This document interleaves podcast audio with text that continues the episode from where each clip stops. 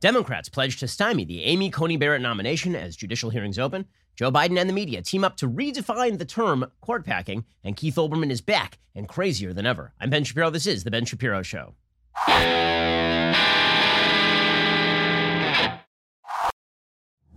This show is sponsored by ExpressVPN. Stop putting your online data at risk. Get protected at expressvpn.com slash Ben. We'll get to all the news in a moment. Today is the day that the Amy Coney Barrett hearings begin. But first, let's talk about how you can save money on your cell phone bill. So you've been spending way too much money on your cell phone bill. Why? Well, you bought a plan that covers unlimited data. Now, are you using unlimited data? Chances are you are not because there is no way to use unlimited data. What you actually need is Pure Talk USA. You can take a look at that cell phone bill where it shows data usage. The average person who switches to Pure Talk is using less than four gigs of data a month. The big carriers are charging you for unlimited data, which is like paying for, you know, like all the seats on an airplane to use like a seat. That's how Pure Talk saves the average person over $400 a year on their wireless service. Unlimited talk, text, and two gigs of data, all for just 20 bucks a month. And if you go over on data usage, they don't charge you for it. Folks, switching to Pure Talk, it's the easiest decision you will make today. Grab your mobile phone, dial pound 250, say Ben Shapiro. When you you save 50% off your first month. Dial pound 250, say keyword Ben Shapiro. Pure Talk is simply smarter wireless. There is no reason for you to overpay for your cell phone coverage, especially because you're going to get the same exact coverage as you would get from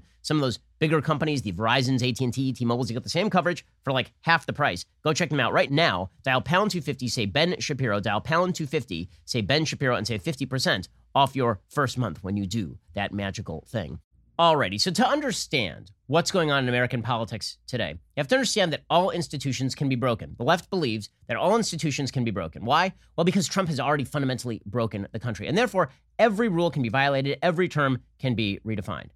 The entire country is now suffering from Trump derangement syndrome in one form or another which is why the return of Keith Olbermann is uh, is worthy of note. So Keith Olbermann, you'll remember, used to have a show on ESPN. Then he was on ESPN two. Then he was on like ESPN six. Then he was on like MSNBC. Who's on Current TV. Who's at GQ magazine. He's held a variety of jobs. He's a rather peripatetic figure.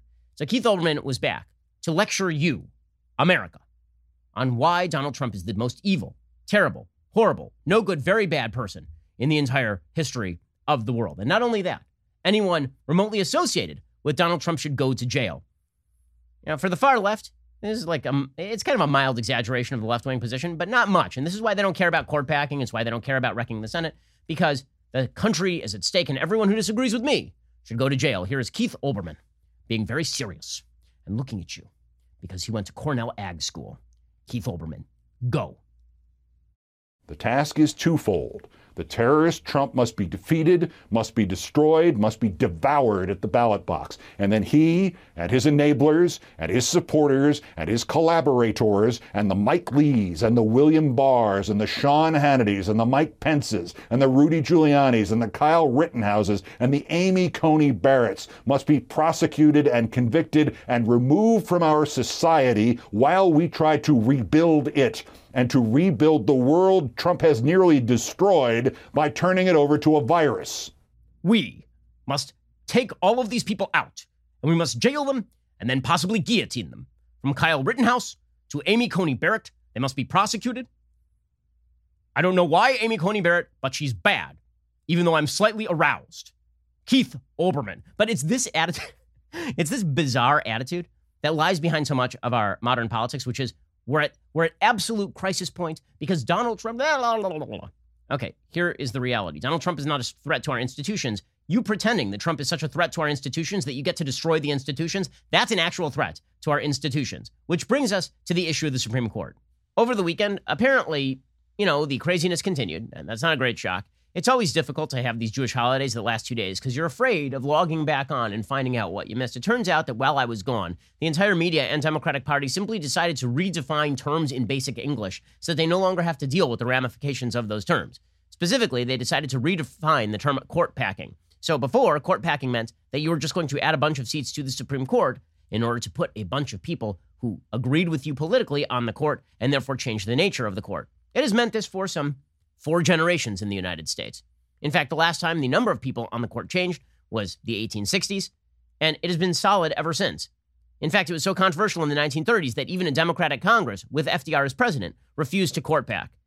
Okay, but now the Democrats and the media have decided that they are going to completely redefine the term court packing so as to never have to answer a question about whether they plan to actually turn the judiciary into an open super legislature. See, when you talk about judicial nominations, when you talk about the role of, ju- of the judiciary, you have to understand there's a fundamental difference in vision for how the judiciary is supposed to operate.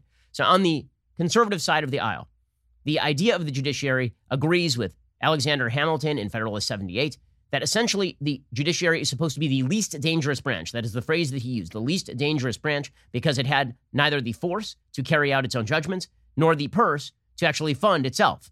It was subject to the whims of the legislature as well as to the efficacy of the executive branch. The judiciary could basically make decisions, but they didn't have any way to actually cram down those decisions. And in fact, Alexander Hamilton said that should the judiciary become an agent of interpretive creativity rather than simple enforcement of the law, then it would lose its reason for being. In other words, if the judiciary were to start basically cramming its opinions down on the American public, rather than just looking at the text of a statute and then trying to hew as closely as possible to the proper meaning of the text of the statute, they would be a legislature and there would be no reason to have unelected people in that position. It would be an oligarchy.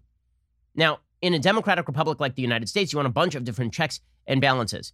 There's no question that the judiciary is supposed to be anti democratic. What I mean by anti democratic, it is, it is a check on popular passions. It was meant to be a check on popular passions. But that's been true for judges since biblical days. If you go back to the Bible and you talk about the sort of characteristics that people are looking for in judges, they're looking for honesty, they're looking for non favoritism. The Bible specifically says that judges are supposed to be able to neither favor the poor nor the rich. Right? So it's not about, it's not outcome driven jurisprudence. The essence of justice is that justice is the same for everybody. It is not driven by individual circumstance. It is not driven by sympathy. It is not driven by empathy. Justice is supposed to be the interpretation of the law in accordance with justice, right? That is what it is supposed to be. That is what conservatives have always believed. Judges are there in order to look at a statute that was passed by the legislature and then determine whether that statute is, in the proper reading of the statute, in the most accurate reading of the statute, in coincidence with the Constitution, looking at the most proper and accurate reading of the Constitution. That is the job of the judiciary. The left does not believe this. The left in the United States believes that judiciary should essentially be an agent of change. And that is why the left has always celebrated the judiciary as an agent of change. Now, what they've neglected is that the judiciary, actively speaking, is not really an agent of change. Typically, this is something both the left and the right tend to overblow, I think. They tend to think of the judiciary as a, a sort of as a, a sort of movement forward in American law. Typically, the judiciary greenlights stuff that the legislature is already doing, and then they refuse to stand in the way, or maybe they push something a little bit faster. So, to take a few obvious examples of sort of transformations in the law, in Brown versus Board of Education, in which the Supreme Court declared that segregation was unconstitutional. It still took an additional decade for desegregation to actually practically start happening in the South, and that was only after the legislature acted in the Civil Rights Act and the Voting Rights Act in 65. In other words, as Gerald Rosenberg says in his book, The Hollow Hope, the, the idea that the Supreme Court has the capacity to really change things radically in the United States is not quite right. What the Supreme Court does have the capacity to do is to greenlight bad legislative activity. So that is what happened in the Obamacare case, to take an example. You know, so th- there are certain cases where people think that the Supreme Court has really affected social change, and there are cases where it has. Right? Roe versus Wade is the most obvious case, where the Supreme Court decided to read a trend and then try to jump to the end of the trend. You see this in Obergefell also with, with regard to gay marriage, where the Supreme Court read the tea leaves and said, okay, well, more and more states are greenlighting gay marriage. So let's just go the whole hog and let's put gay marriage right there in the Constitution. That create a whole host of problems. You see the same thing in abortion via, via, Roe, via Roe v. Wade. The left wing version of the court is that all of these are the best things the Supreme Court ever did. The Supreme Court taking a leading moral role is the goal of the left, but it always has to be a left wing moral rule. The goal of the right is to treat the judiciary as though it has a separate job from the legislature, a separate job from the executive, and its job is to simply interpret the law. It is not the job of the judiciary to create its own law or to rule in accordance with its own perception of morality. That is not what a court is designed to do. A court is designed in order to interpret the law as closely as possible. But the left doesn't believe this. And so the left believes that if the court is actually, if it becomes an instrument of interpreting law, and, in, and interpreting law requires the striking down of particular statutes the left doesn't like, or the court doesn't actively promote left wing values, then the court has been perverted. And this is why they oppose Amy Coney Barrett. As we're about to see, Amy Coney Barrett, her hearings begin today. And Amy Coney Barrett's opening statement is very much about how her job is not to impose her own morality on the world Instead, her job is to ensure that the law is interpreted properly. And the left really does not like this. If you look at the differences in how Sonia Sotomayor talks about the law, she talks about the law as sort of open ended and broad and malleable. When you see Stephen Breyer, Justice Breyer, talk about the, the malleable living constitution, that you have to move along with the evolving standards of decency, the evolving standards of morality, and interpret based on essentially your own moral compass. Right? That is a, a fundamental rebuke to Alexander Hamilton. Hamilton would look at that sort of talk about the judiciary and he would say, okay, then the judiciary doesn't deserve to be a separate branch. We already have two bodies of a legislature. We don't need a third, particularly a third branch that is not elected and that serves for life. But the left would love all of that. And we're going to get to this in just one moment because all of this is the underlying framework, the underlying philosophical framework for the debate happening today, not over, not only over Amy Coney Barrett, but also the debate that is happening over so-called court packing. We'll get to that in just one second. First, let us talk about the fact that whether your underwear is comfortable or not, that can actually determine how your day is going to go. And small annoyances. This is something I've just noticed in my life. Small annoyances can really wreck your day. You know, things you don't think about and that you just don't bother with. And then each and every day, you're like, God, my, these underwear are so uncomfortable. Why am I suffering with this? The answer is you don't have to suffer with that. Get the best underwear on the market. I, of course, am talking about Tommy John underwear. From working to playing hard, when you start every morning in Tommy John underwear, you are that much more comfortable, so you can do everything better. That's why Tommy John underwear doesn't have customers, they have converts with dozens of comfort innovations. Once you've tried Tommy John, you'll never go back. I know because I have tried it, Tommy John. By the way, so has my wife. With breathable, lightweight, moisture wicking fabric with four times the stretch of competing brands, it moves with you, not against you. It's not going to chafe you or anything like that. Tommy John underwear comes with a non rolling waistband for the perfect fit. The legs never ride up. You are covered with their no wedgie guarantee, which definitely would have helped me back in high school. Tommy John underwear is listed on GQ's latest 10 essentials with Kevin Hart. They have over 96% four star plus reviews, over 12 million pairs sold. You have to try them for yourself. And they have a best pair you'll ever wear, or it's free guarantee, so there's no risk. Try Tommy John if you don't love them, they are free. Get that much more comfortable at TommyJohn.com slash Ben. Save 15% on your first order. Save 15% right now at TommyJohn.com slash Ben. Once more, that is TommyJohn.com slash Ben. Okay, so the hearings open today, and those hearings are, um, are basically a waste of time. They're a waste of time because the Democrats are just going to posture about how Amy Coney Barrett is terrible and how Amy Coney Barrett is a throwback to, to a theocracy and how Amy Coney Barrett is somehow a handmaid. Doesn't matter that she's an independent, powerful woman who's going to be sitting on the Supreme Court of the United States. We're going to get all of the posturing from the various senators. There are 22 different senators who make opening statements today. 10 of those senators are Democrats. It includes Kamala Harris. Kamala Harris fans are eager for her to get very aggressive. I, I don't think that she's going to. I think Kamala Harris is probably going to take a back seat on this one. The reason she's going to take a back seat is because she looked terrible grilling Justice Kavanaugh. It turns out she's not good at her job. She truly is not. Again, proof positive she's not good at her job. She dropped out of the Democratic primaries despite having at one point held the lead. She dropped out before there was a single primary that was held. Harris is going to attend Amy Coney Barrett's hearing remotely because she says the measures against COVID 19 are, are not safe for her. Apparently, a spokesman for her said due to Judiciary Committee Republicans' refusal to take common sense steps to protect members, aides, Capitol complex workers, and members of the media, Senator Harris plans to participate in this week's hearings remotely from her Senate office in the Hart building. Her confirmation hearings begin Monday. Senators Mike Lee and Thom Tillis both tested positive for coronavirus. Senator Lindsey Graham and uh, Harris uh, have been talking about implementing testing measures for members and staff ahead of the hearings, but Graham has not imposed additional testing requirements. A lot of other members are expected to attend, including complete moron Mazie Hirono from Hawaii, who is indeed the stupidest person in the United States Senate. I mean, she is truly a moron. And Senator Chris Coons from Delaware. He said that he's going to attend physically, and uh, Hirono will as well. Tillis has recovered. He's expected to attend in person on Tuesday. Lee is still undecided. Will Harris get aggressive? There are people who are urging her to. Cristian Farias, writing for the New York Times, says Kamala Harris should grill Amy Coney Barrett. They say millions of Americans have already cast votes ahead of the election. Democracy demands one of the candidates on the ballot be the Democrats' lead questioner at the confirmation hearing for Amy Coney Barrett that begins on Monday. Kamala Harris isn't just a member of the Senate Judiciary Committee which Republicans control, and is rushing madly to ram through President Trump's chosen replacement for the Supreme Court seat formerly held by Justice Ruth Bader Ginsburg. She's also one of the sharpest questioners on the committee, setting herself apart. In nearly four years she's been in the Senate, she has cross examined everyone from Jeff Sessions to Brett Kavanaugh to Bill Barr.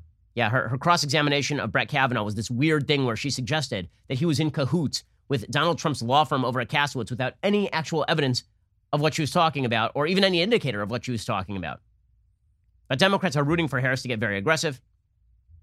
According to this columnist for the New York Times, this is about democracy. As Senator Harris herself observed during Wednesday's vice presidential debate, Republicans' brute force effort to confirm Judge Barrett as people head to the polls is an affront to voters. We're literally in an election, she said. Over 4 million people have voted. People have been in the process of voting now. Okay, so what? I mean, seriously, so what? That's a case against early voting. That is not a case against actually having hearings to fill a vacant judicial seat. Okay, but really, what they are going to object to, because they don't actually have any dirt on Amy Coney Barrett, and it's going to be a lot harder to accuse Amy Coney Barrett, a Catholic mother of seven, of being a gang rapist. A lot harder to do that than it was for uh, Brett Kavanaugh, who was, of course, a white male and therefore guilty of a myriad of crimes he did not commit. They, they're going to go after Amy Coney Barrett on the basis, presumably, that she is Catholic and too religious, or that she might be anti Roe v. Wade. John Podhoretz on the commentary podcast made a great point the other day. He was saying, We do live in a, in a weirdly ironic world in which Amy Coney Barrett is expected to opine on every single issue that could possibly come before her, but Joe Biden is allowed to hide in the basement and not explain any of his own viewpoints. One of those people is running for an elected office, and one of those people is being selected to be a judge. But the media have got everything exactly backwards, of course.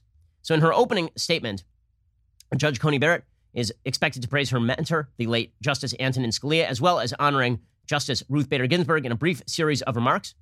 She issued a four page statement and uh, she talks about her judicial qualifications and she talks about her her sort of judicial philosophy as well. Here's what she says Courts have a vital responsibility to enforce the rule of law, which is critical to a free society. But courts are not designed to solve every problem or right every wrong in our public life. The policy decisions and value judgments of government must be made by the political branches elected by and accountable to the people. She says Justice Scalia taught me more than just law. He was devoted to his family, resolute in his beliefs, fearless of criticism. As I embarked on my own legal career, I resolved to maintain that same perspective. She, of course, clerked for Scalia. There's a tendency in our profession to treat the practice of law as all consuming while losing sight of everything else. That makes for a shallow and unfulfilling life. She's also going to talk about Ruth Bader Ginsburg. Apparently, she says, when I was 21 years old and just beginning my career, RBG sat in the seat. She told the committee, What has become of me could only happen in America. I've been nominated to fill Justice Ginsburg's seat, but no one will ever take her place. I will be forever grateful for the path she marked and the life that she led. It is the statements on judicial philosophy that interest me most, obviously. And when she talks about the fact that it is not the job of judges to do right, it is the job of the justices to interpret the law, this is exactly correct. It is also in direct opposition to what the left believes, which is that, the, again, the court is designed to do the work that leftists couldn't get done in the legislature. So they couldn't pass national legislation on same sex marriage or abortion, and so they have the Supreme Court do their dirty work for them. They couldn't pass the Affordable Care Act as a tax, so they called it a fee, and then they waited for Justice John Roberts to rewrite the statute into a tax so that it would be legal.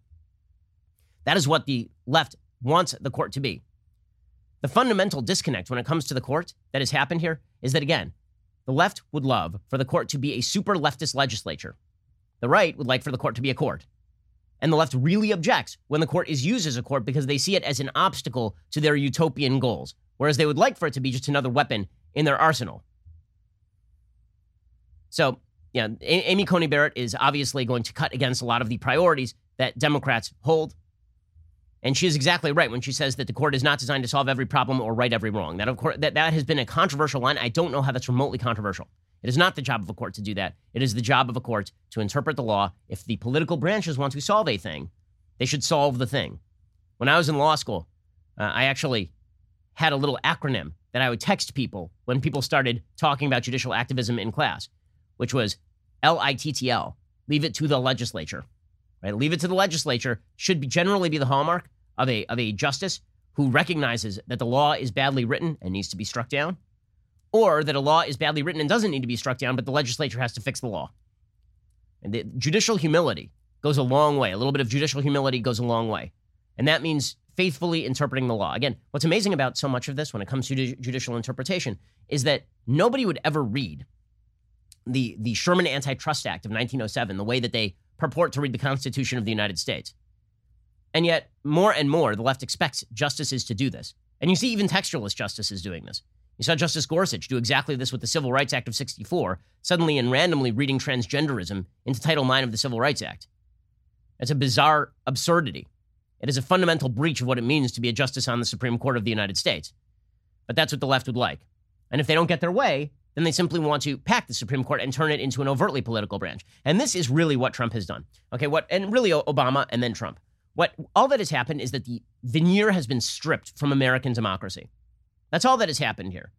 As I've said before, Trump is not the killer, Trump is the coroner. Trump came upon the body of American politics. He pointed out, he said, this body may still be warm, but it is effectively dead.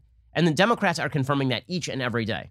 It used to be that they would pretend that, ju- that ju- the judiciary was some sort of apolitical branch. Now they openly acknowledge that it's a political branch and that they would like to cram it full of Democrats.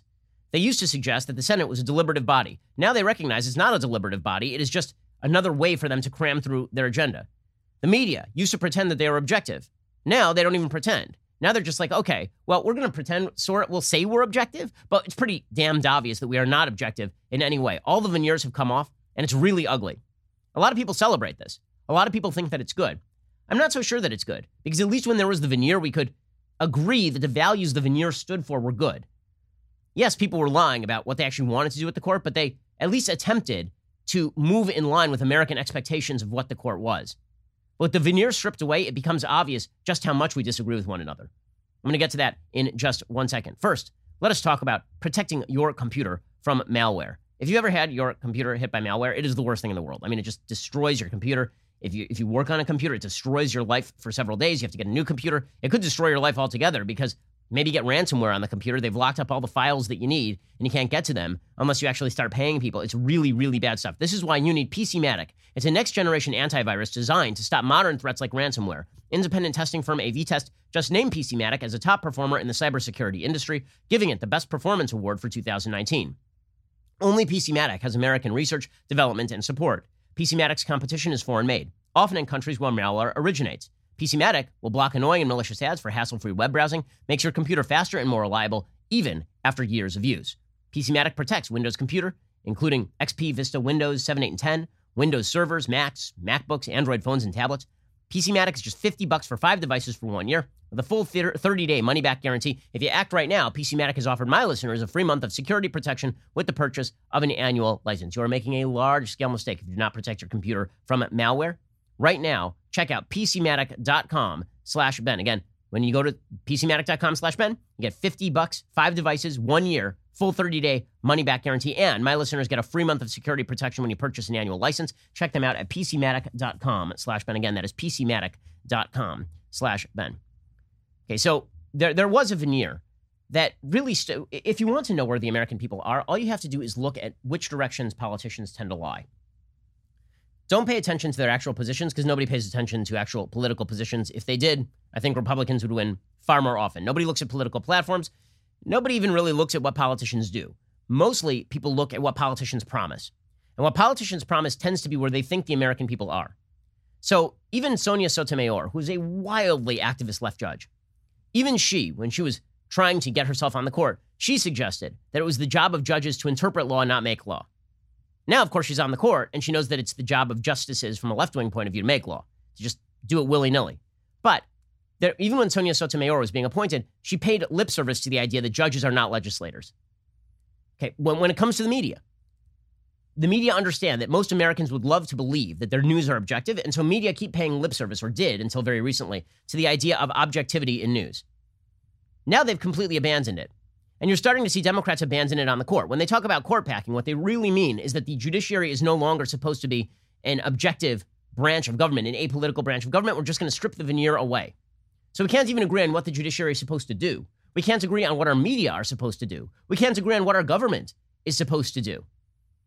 There used to be this truism in American politics that we all sort of want the same thing. We just have different ways of going about it. It's pretty obvious as time goes on, we do not in any way want the same thing that the utopian vision of the left is very, very different from the conservative vision for the country, and that the institutional obstacles the Constitution provides are a, are a real problem for many members of the left, which is why, of course, they're now talking about court packing. Now, in order to push for court packing, in order to push for adding justices, the left understands that it's unpopular. They understand that most Americans are not in favor of fundamentally reshaping our institutions, so they just lie.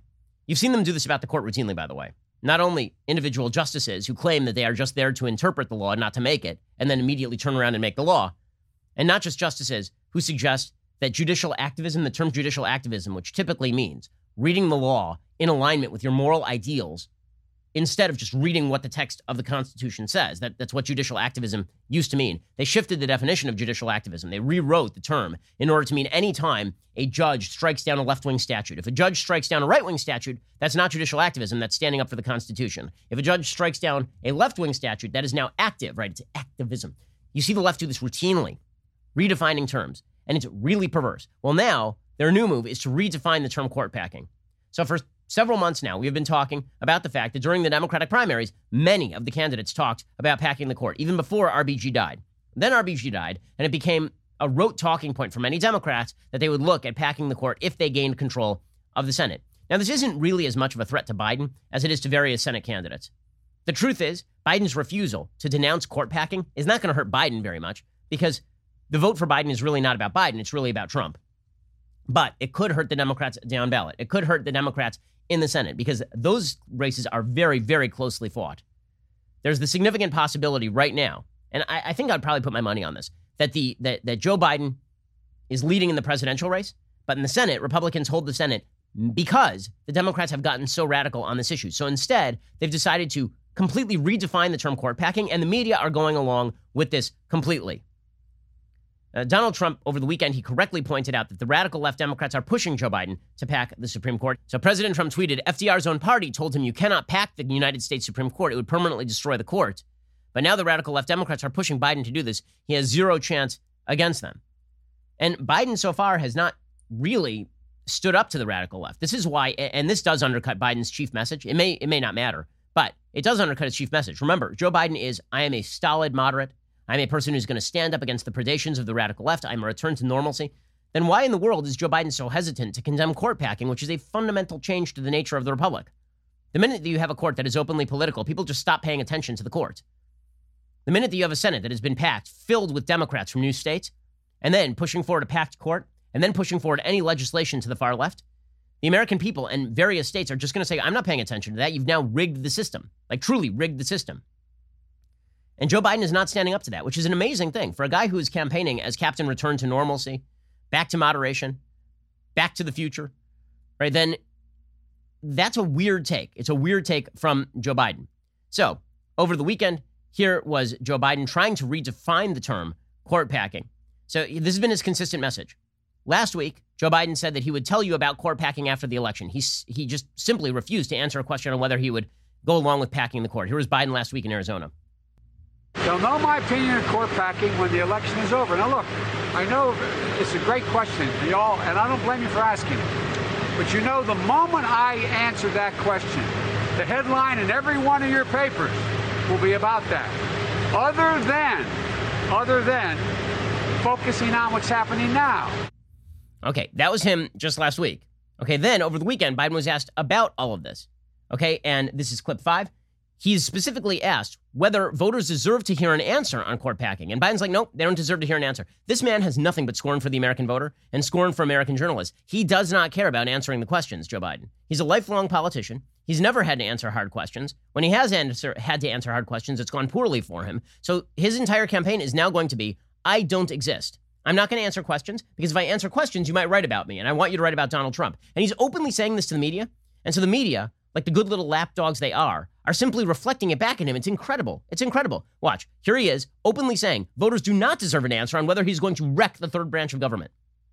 Sir, I've got to ask you about packing the courts. And I know that sure. you said yesterday you aren't going to answer the question until after the election. Uh, but this is the number one thing that I've been asked about from viewers uh, in the past couple of days. Well, you've been asked by the viewers who are probably Republicans who don't want me continuing to talk about what they're doing to the court right now. Well, sir, don't the voters deserve to know? No, they don't. Deserve, I'm not going to play his game. He'd love me to talk about and I've, I've already said something on, on pack. He'd love that to be the discussion instead of what he's doing now. Okay, that is the most absurd answer in the world. No, voters don't deserve to know where I stand on wrecking the third branch of government because I want you to talk about Donald Trump. He's literally just giving instructions to the media. Don't cover this question. Instead, I want you to cover Trump. So I'm not going to give you an answer. Okay, and then Joe Biden lays out the narrative that has become immediately the rote narrative for the entire Democratic Party and many members of the media. And it's unbelievable how everything switched on a dime.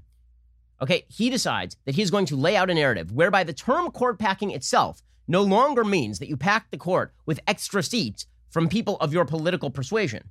Instead, court packing now means legally filling the seats that are empty with people who are duly nominated and confirmed. I'm not kidding. This is his actual case. Now, the predicate for this case was set last week by Kamala Harris. So, in debate with Mike Pence, she was struggling for answers. He kept saying, Are you packing the court? Are you going to pack the court? Are you going to pack the court? And she finally said, You want to talk about court packing? Let's talk about court packing. And then she randomly started talking about how there were no black judges appointed by Donald Trump, as though they love Clarence Thomas over on the left wing. But this is a fundamental redefinition of the term, right? Because when people are asking about court packing, they don't mean are you filling existing empty seats? They mean are you adding seats to courts to willy nilly overturn the majorities that currently exist on those courts? Not a seat came open and now you fill, fill that seat with somebody. Instead, court packing typically means you add seats to the court. This is not a change in definition. It has been like this for four generations. During the debate, remember, I laughed openly at this when I reviewed the debate the other night. Kamala Harris tried to redefine the term court packing in the middle of the debate You'll see Biden picked it up, then the entire Democratic Party picked it up, and then the media picked it up, which is normally the way this works. Do you know that of the 50 people who President Trump appointed to the Court of Appeals for lifetime appointments, not one is black? This is what they've been doing. You want to talk about packing a court? Let's have that discussion. Okay, that is not what packing a court means. Packing a court means that you add seats to the court. That is what it has always meant. So now there's this weird redefinition going on because they don't want to answer the question, in which we equate filling seats with people who are constitutionalists and originalists duly because the seat is empty and you get to nominate and confirm judges. We're going to equate that with adding five, six, seven seats on the Supreme Court, which is crazy. Okay, so Joe Biden tried this line also. Right, here was Joe Biden saying the only court packing that is happening is happening with conservatives, which of course makes no sense because conservatives are not packing the Supreme Court. The only court packing going on right now is going on with Republicans in the court now. It's not constitutional what they're doing.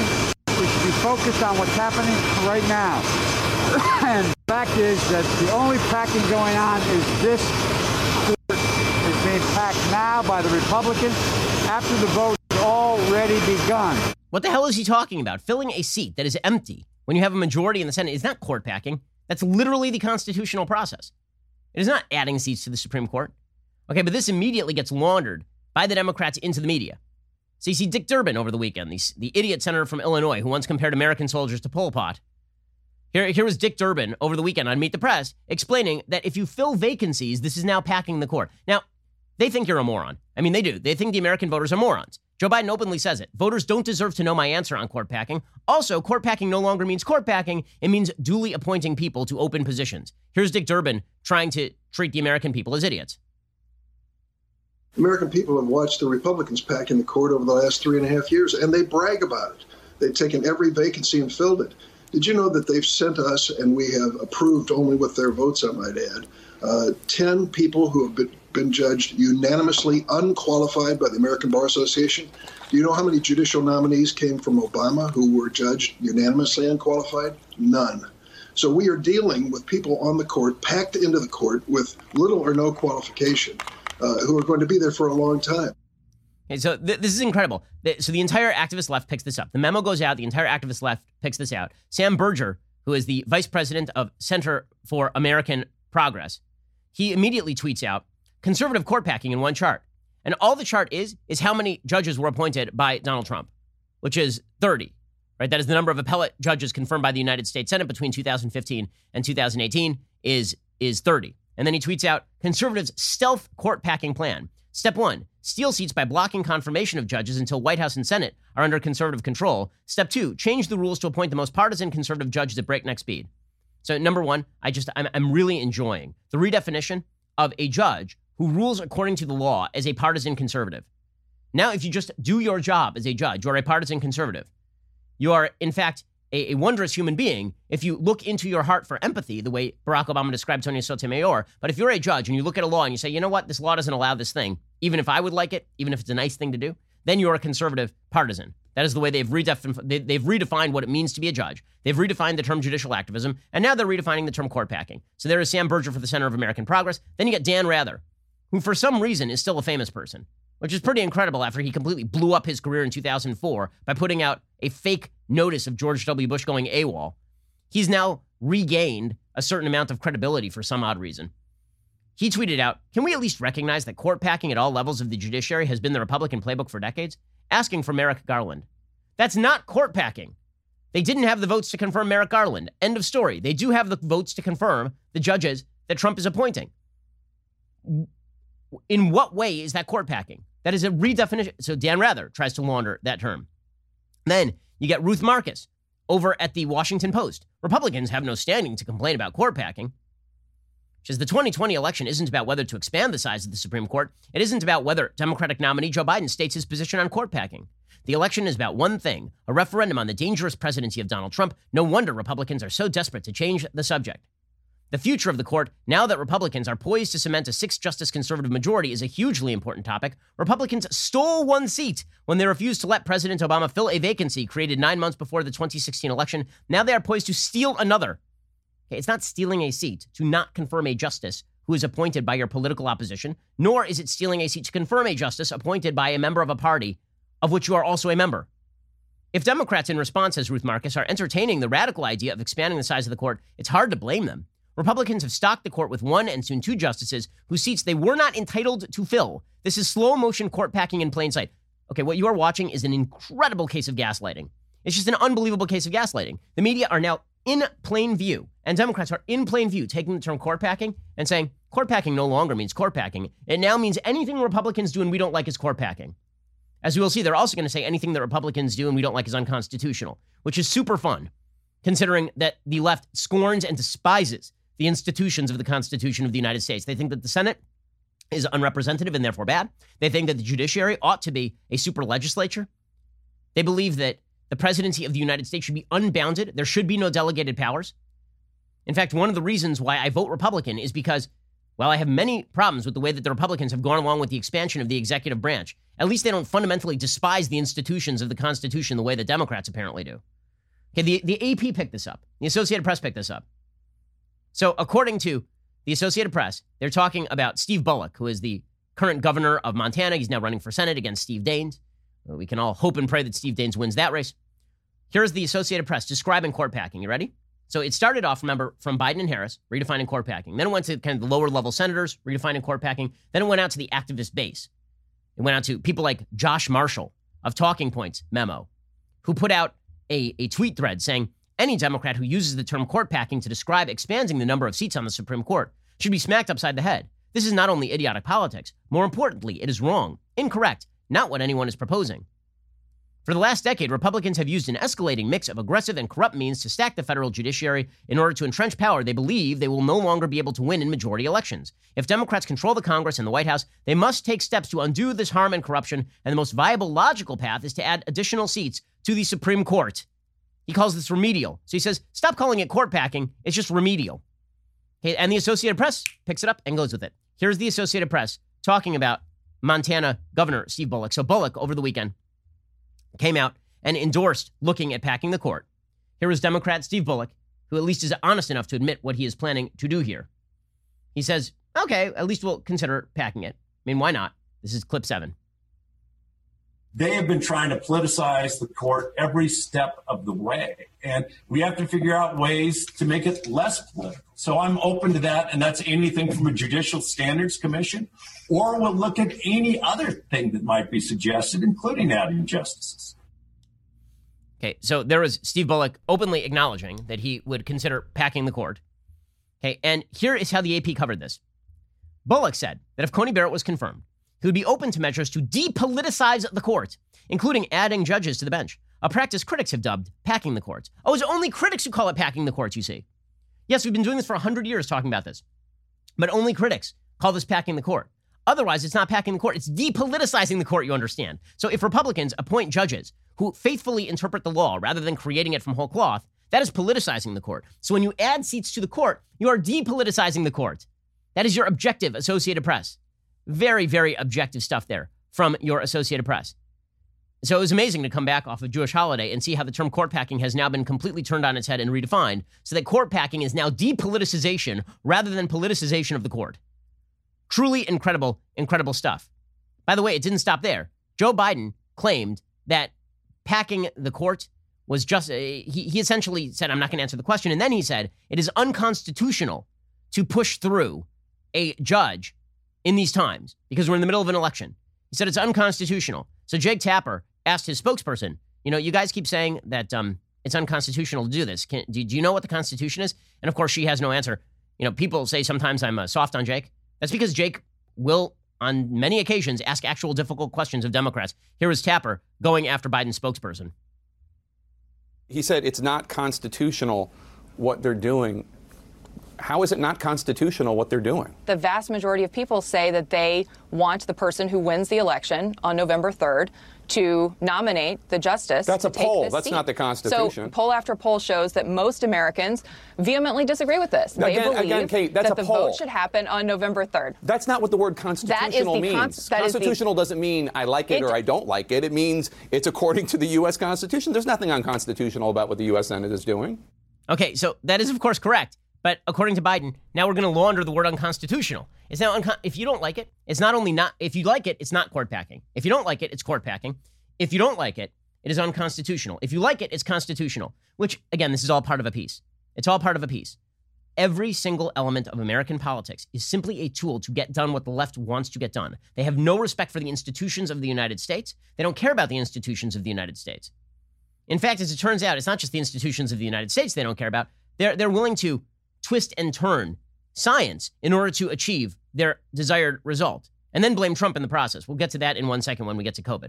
But first, let's talk about the fact that maybe you need to upgrade your employees. Maybe you do. Maybe right now you're looking to hire and you're figuring out how what is the best way for me to hire, and you don't know the answer. Well, let's say that you had an employee named Mark, and let's say that Mark was very helpful in moving to your new offices. Great guy, Mark. There's only one problem. All the other employees were complaining because Mark, every single day of the week, three times a day and in the middle of the night, took them to Texas Roadhouse. And they're like, you know what? We just can't handle it anymore. Mark's got to go. I mean, there's no way for us to imbibe any more Texas Roadhouse. There's just no way. And Mark refuses to listen to reason. He refuses to do it. You know, we've, we've got steak coming out the ears, and Mark keeps saying, let's go to Texas Roadhouse. Well, then you have to get rid of Mark. I mean, then you have to head on over to ziprecruiter.com. ZipRecruiter sends your job to over 100 of the web's leading job sites. They don't stop there. With their powerful matching technology, ZipRecruiter scans thousands of resumes to find people with the right experience and then actively invites them to apply to your job. ZipRecruiter makes hiring efficient and effective with features like screening questions to filter candidates and an all in one dashboard where you can review and rate your candidates. In fact, ZipRecruiter is so effective, four out of five employers who post on ZipRecruiter get a quality candidate within the very first day. Right now, to try ZipRecruiter for free, my listeners can go to ziprecruiter.com slash dailywire. That is ziprecruiter.com slash D A I L Y W I R E, ziprecruiter.com slash dailywire. ZipRecruiter is indeed the smartest way to hire. Okay, in just a second, we're going to get to how the how the media and the left are now twisting science in order to achieve their priors. It's, it's pretty impressive. It really is. We'll get to that in just one second. First, in case you missed it, we had another great episode of the Sunday Special yesterday with Daily Wire God King Jeremy Boring. Jeremy and I talk about how we started working together, how we launched the Daily Wire, where we go from here. So go watch over at dailywire.com or listen on Apple Podcasts, Spotify, or wherever else you get your podcasts. Also, it is baseball season. The old glory Daily Wire baseball bat, it's back. It's back and better than ever. This is our limited edition, handcrafted, custom painted baseball bat emblazoned with the Daily Wire logo. When we first put this bat out, a numbered edition a few months ago, it sold out in 48 hours. That was when it was available to all access members only. Now, anybody can purchase it, but Inventory is still limited, so get yours before they are gone. Text the keyword baseball to 83400 to purchase your bat today. Again, text keyword baseball to 83400 to purchase your special Daily Wire baseball bat. The thing's really fun. I, I enjoy it. Text the keyword baseball to 83400 to purchase your all American Daily Wire baseball bat today. You are listening to the largest, fastest growing conservative podcast and radio show in the nation.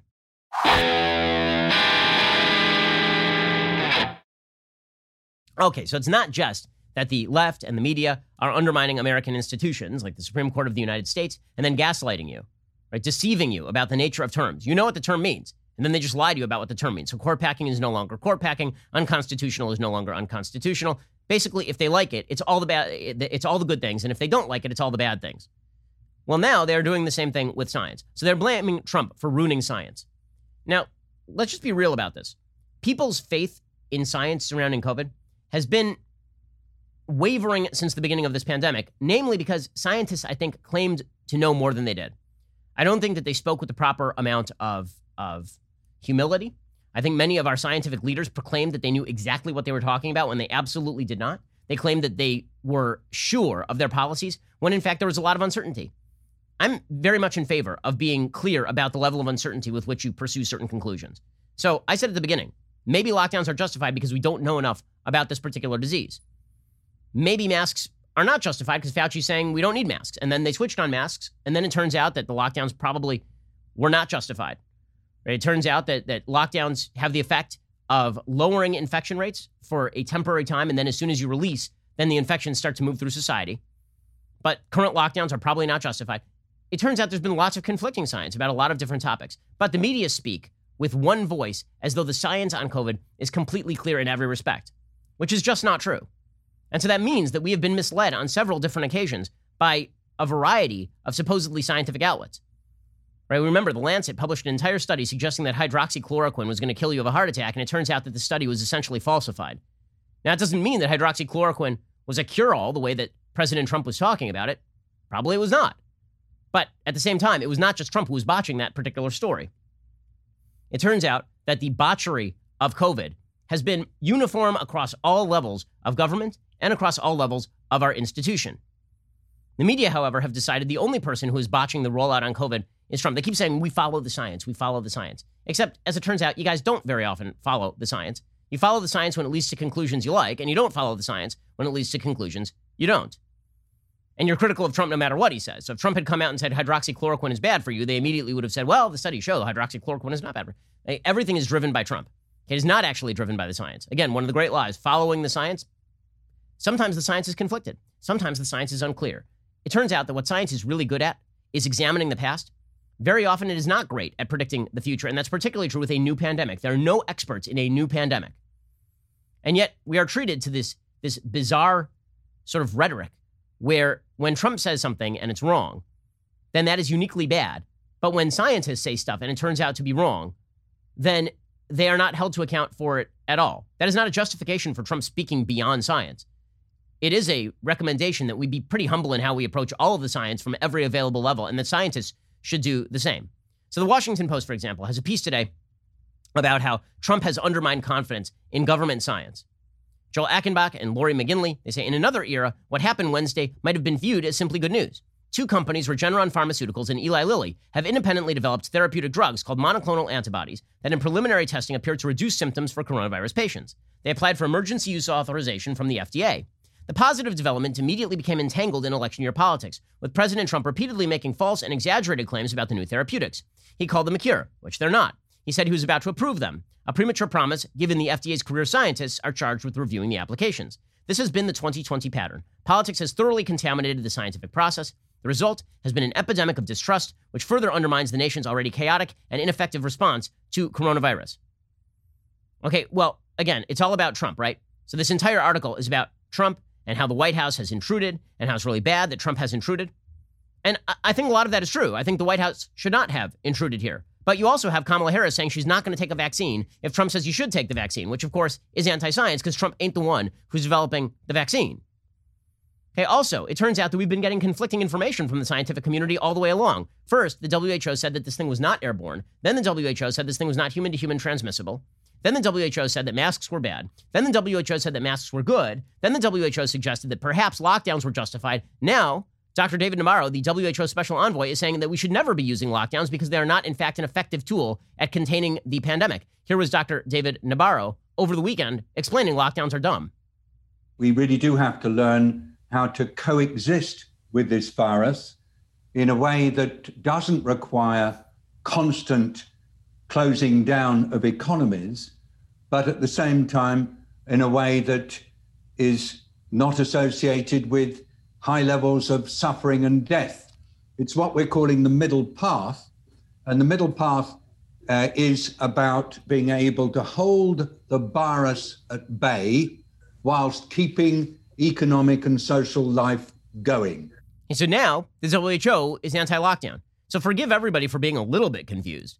And let's not pretend that if Trump were not in office, that people would be less confused. They are not. There's mass confusion reigning in Europe. There's confusion ranging across the Middle East. There's confusion nearly everywhere about exactly how to handle this thing, what it constitutes, how dangerous it is. I mean, there's actual riots in the streets in Israel. There have been riots in the streets in France. There have been riots in the streets in, in the UK. None of that has anything to do with Trump. one of the things that has happened with regard to our scientific institutions is that they have politicized themselves. Once again, I think that Trump exacerbates the problems here, but I don't think that Trump is the creator of the problem inside our scientific community. One problem is that our politicians politicize science. The other problem is that our scientists politicize science and they get involved in making political judgments about science. So, perfect case in point. So, Anthony Fauci said early on in the pandemic in an interview, he said that the Trump administration was doing the most of any administration he could imagine, which was true. Again, if you if you look at what the Trump administration has done, not what Trump has said, not the idiotic rhetoric, if you look at what the Trump administration has actually done, namely making sure that everybody could get the ventilators they need, mobilizing Navy ships to go off the coast of New York, ensuring that PPE were distributed, developing Operation Warp Speed. We could get the fastest vaccine literally in human history because of Operation Warp Speed. The government backing of the development of new therapeutics that have radically reduced the rate of death from COVID 19 down closer to, to flu rates than originally to, to, the WHO's suggested rate. The WHO, you remember, suggested that the death rate on this thing could be 3 to 5%. It has turned out to be maybe one tenth of that. Eh, that is a pretty stunning response. Fauci said fairly early on that the that the Trump administration was doing yeoman's work in mobilizing everything. So Trump cut an ad in which he pointed out that Fauci had said this, especially because Fauci is now considered sort of the trusted scientist. Although as one member of the, I will say, one, one member of sort of private medical establishment who's a very prestigious doctor at a very prestigious university. And when they said that, how, how did Fauci become sort of the epidemiologist, like the source for all information? Normally in, in doctor land, people who work for the government are considered like second raters. but in any case, and that's not a direct rip on that's him ripping Fauci. I don't know enough to to say what is a what is considered you know the grand level of expertise. In any case, Fauci himself said that Trump had done uh, the Trump administration had done a good job mobilizing the resources. So Trump cut an ad this way, and then Fauci inserted himself right into the politics. So again, it is not just politicians who have politicized the science; it is scientists who have politicized the science. Here was Trump cutting an ad. There's nothing wrong with this ad. The ad is fine. President Trump is recovering from the coronavirus, and so is America. Together, we rose to meet the challenge, protecting our seniors, getting them life saving drugs in record time, sparing no expense. President Trump tackled the virus head on, as leaders should. I can't imagine that anybody could be doing more. We'll get through this together. We'll live carefully, but not afraid. I'm Donald J. Trump, and I approve this message. Okay, so Fauci then came out and said it was inaccurate. Fauci said they're taking my words out of context. Why? Because he wasn't talking about Trump personally. He was talking about the federal employees. Yes, but who's the head of the government? Like, I'm sorry, but that, that is not an inaccurate ad. If you say that I can't imagine anybody doing more about the Obama administration, then Obama cuts an ad where it says, I can't imagine anybody doing more. Where no one would be objecting, but because Trump is saying it, suddenly it's objectionable. And again, the scientists have been pretty political throughout this entire process. I will say it is not just politicians. Now, meanwhile, our cultural institutions are similarly under assault. So we have our governmental institutions, then we have science, which has been politicized every which way by political actors ranging from Trump to Andrew Cuomo, who, by the way, said yesterday that he is looking at additional lockdowns in New York State after there were five deaths in New York from COVID. Five. That's a state of 20 million people. This thing has become very political. Okay, so we've, we've already perverted our governmental institutions. We've perverted our scientific institutions because our scientists are considered the font head of all knowledge, and many of them are not exhibiting the sort of scientific caution that would be recommended in any normal scientific scenario. And now we are going to pervert every aspect of our culture as well. Like literally every aspect of our culture. Our media are going to engage in this. So, here specifically, I got to talk about two articles in the New York Times because this is really impressive stuff.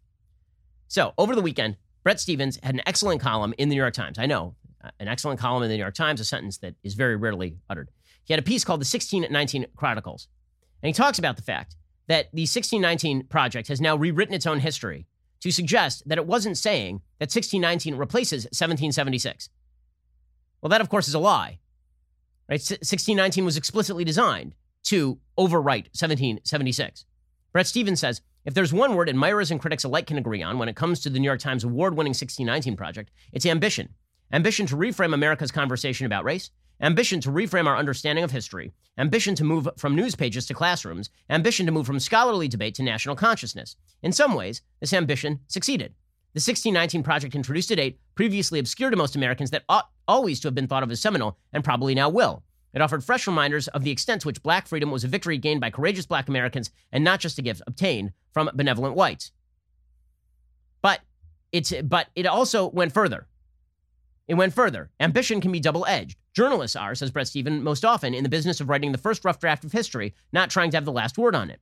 We are best when we try to tell truths with a lowercase t, following evidence in directions unseen, not the capital T truth of a pre established narrative in which inconvenient facts get discarded.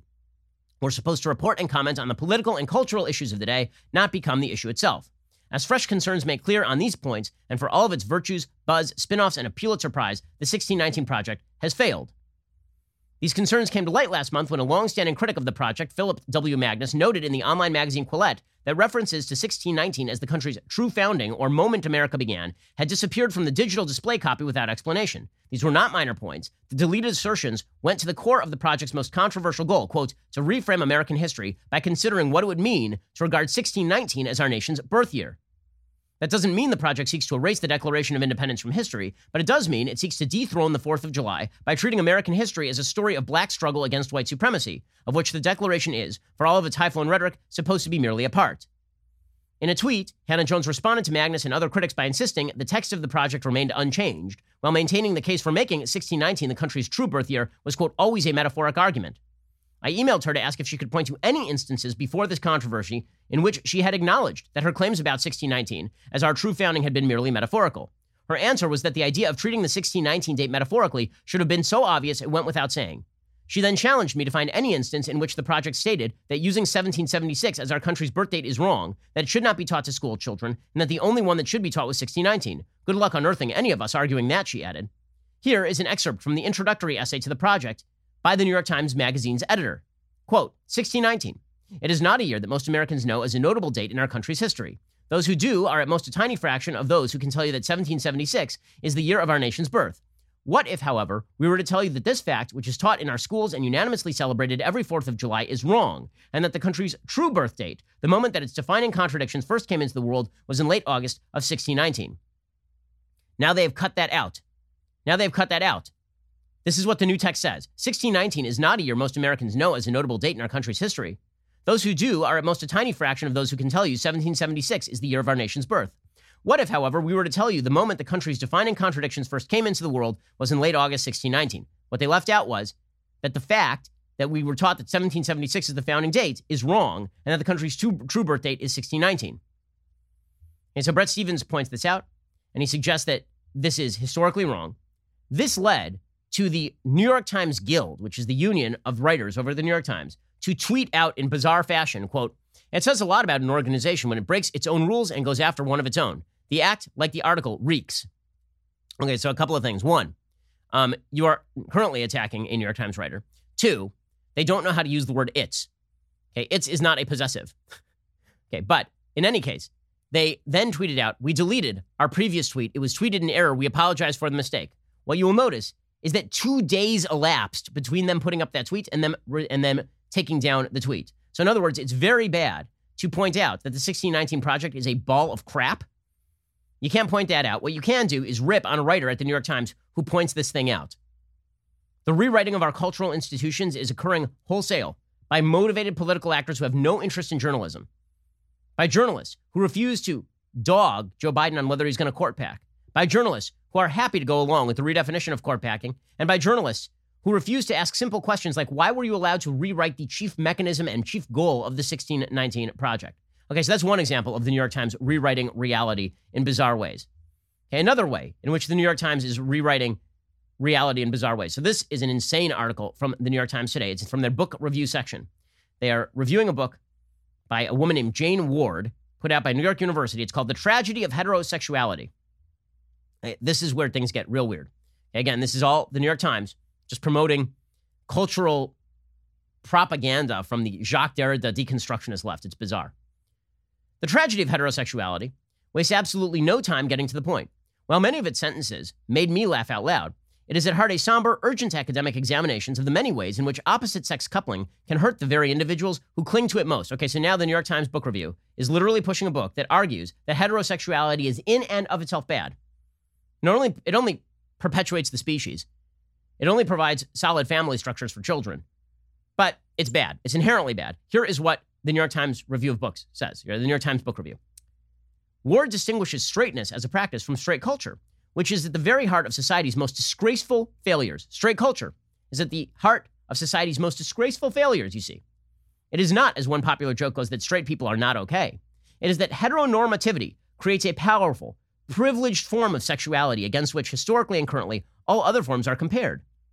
In examining the pressure to partner with the opposite gender, we find the extortions of capitalism, the misogyny of violence against women, the racist and xenophobic erasure of non white families, and the homophobic hatreds that pervade so much of everyday life. So, if you're straight, and if we see straight culture as like as being straight as something good because it propagates the species and creates families naturally through the general biological process. This means that you are participating in, let me quote this, the extortions of capitalism. I, I didn't realize that that a man having sex with a woman was about the extortion of capitalism. That the consensual exchange there was it was about was about capitalism per se. It seems like lots of commie countries still have heterosexuals in them. The misogyny of violence against women. Uh, so now we are back to the old feminist chestnut that all penetrative sex is a form of rape or some such nonsense. The racist and xenophobic erasure of non white families. Okay, that's confusing. So it turns out that being straight has to do with saying that black families don't exist, which is weird. And the homophobic, homophobic hatreds that pervade so much of everyday life. So in other words, if you say that heterosexuality is good, that means that you have to be nasty to gay and lesbians, which is which is weird because it seems like the vast majority of straight people in the United States very friendly toward gays and lesbians. This is the New York Times rewriting our cultural norms and institutions. Our desires may feel beyond our control, but Ward stresses the importance of understanding sexuality as self identified. One of the foundational principles of lesbian feminism is that each person's sexual desire is their own responsibility, says Ward. If not something they can choose, then at least something they can choose to examine and take ownership of. As such, she argues a queer theory might be just the thing to re- rescue heterosexuality from its unearned hegemony in our shared cultural imagination. Oh my God. So, this is the culture they want to create. This is the culture of the left, in which heterosexuality is about capitalism and forcible violence against women, and in which 1776 is not the founding of the country. And if you argue that it is the founding of the country, then you should be called out by the New York Times Guild. These are our media members. But don't you worry, they have your best interests at heart, America. They care deeply about American values, deeply about American values in very real and abiding ways. Okay, we'll be back here a little bit later today with two additional hours of content. Otherwise, we'll see you here tomorrow for much, much more. I'm Ben Shapiro. This is The Ben Shapiro Show. If you enjoyed this episode, don't forget to subscribe. And if you want to help spread the word, please give us a five star review and tell your friends to subscribe too. We're available on Apple Podcasts, Spotify, and wherever you listen to podcasts. Also, be sure to check out the other Daily Wire podcasts, including The Andrew Klavan Show the Michael Knowles Show, and The Matt Walsh Show. Thanks for listening. The Ben Shapiro Show is produced by Colton Haas. Our technical director is Austin Stevens. Executive producer Jeremy Boring. Our supervising producers are Mathis Glover and Robert Sterling. Assistant director Pavel Lydowski. Our associate producer is Nick Sheehan. The show is edited by Adam Sajovic. Audio mixed by Mike Coromina. Hair and makeup is by Nika Geneva. The Ben Shapiro Show is a Daily Wire production. Copyright Daily Wire 2020. Happy Columbus Day, everyone. This is Andrew Klavan, host of The Andrew Klavan Show. The left is lying about America. Joe Biden is lying to America. And left wing America is lying about what's left of Joe Biden. We will untangle it all on The Andrew Klavan Show.